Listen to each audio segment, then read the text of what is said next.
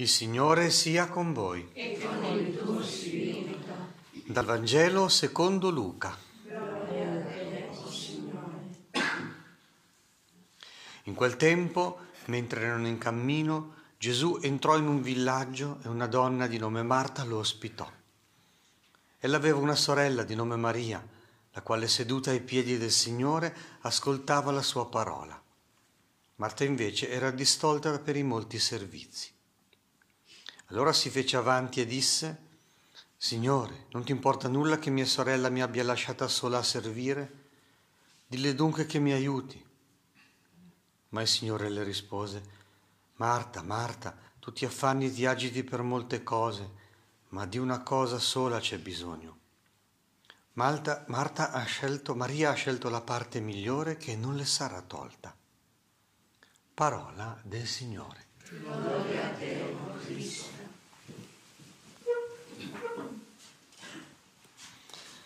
Continuiamo a ragionare un po' sul fatto che in nome di Dio si possono fare un sacco di pasticci.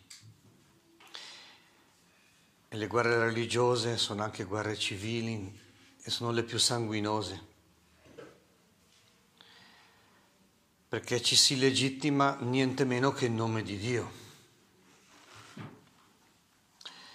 Perché succede questo? Perché in realtà si chiama Dio il proprio pallino, la propria esperienza personale, il proprio punto di vista. Si fa fatica a stare nella giusta tensione tra le dimensioni della vita che sono entrambe legittime. Per esempio, il versetto dell'Alleluia oggi che prepara la lettura del Vangelo eh, fotografa la vita cristiana. In questo modo: beati coloro che ascoltano la parola di Dio e la osservano. Quindi c'è una tensione interna nell'unità della vita cristiana. Non si può usare un solo principio. E invece poi ci si polarizza tra quelli che pregano e quelli che operano, tra chi impugna la verità contro la carità e chi impugna la carità contro la verità. Che è un atteggiamento più teorico, chi si sente più pratico. Chi... E si creano molte fazioni e non ci si comprende più. Eh? In nome magari dello stesso Cristo si ferisce il corpo di Cristo. Si ferisce il desiderio di Gesù che tutti siano uno, come Lui e il Padre sono una cosa sola. Ma vedete, anche lì l'unità di Dio è poi trinitaria, è fatta dal Padre, dal Figlio e dallo Spirito Santo.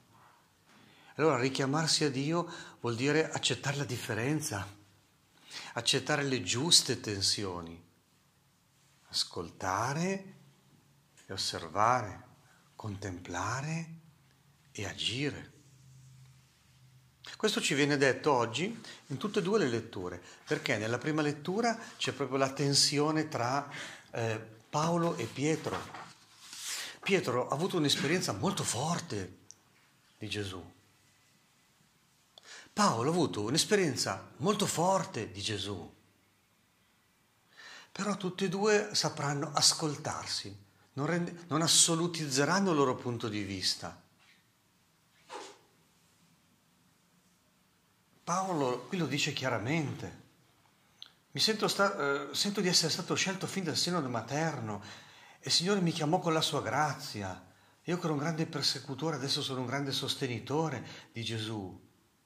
E molte cose le ho fatte appunto per un'intima partecipazione al Signore, quindi senza chiedere consiglio a nessuno. Però poi cosa dice? Poi dopo tre anni sono salito a Gerusalemme per conoscere Pietro e rimasi presso di lui quindici giorni. E spiega che ha fatto questo per non correre il rischio di camminare in vano, eh?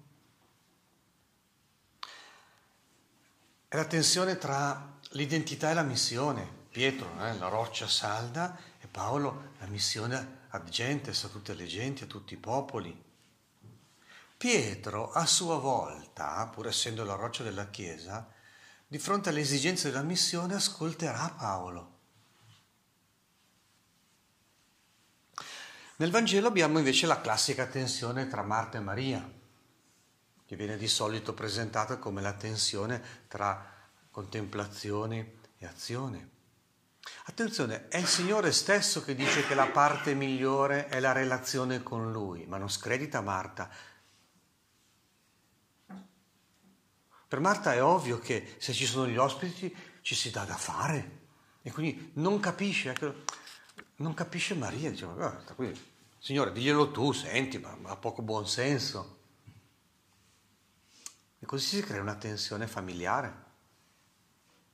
E viene chiamato Gesù a dar ragione all'una piuttosto che all'altra.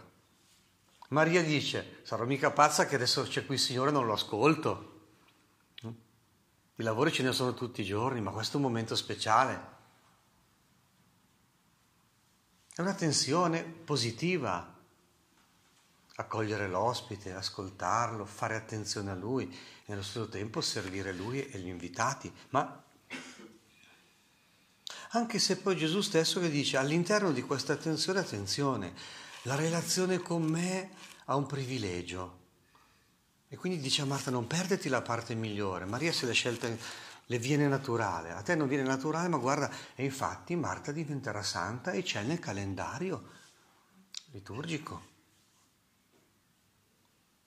Ma Marta non può quindi andare contro Maria, Maria contro Marta, ma lasciarsi organizzare l'animo proprio nel nome del Signore e trovare quindi la giusta sintesi di verità e di carità, di azione e contemplazione, di giustizia e di misericordia. Signore Gesù, fa che tutti siamo una sola cosa in te.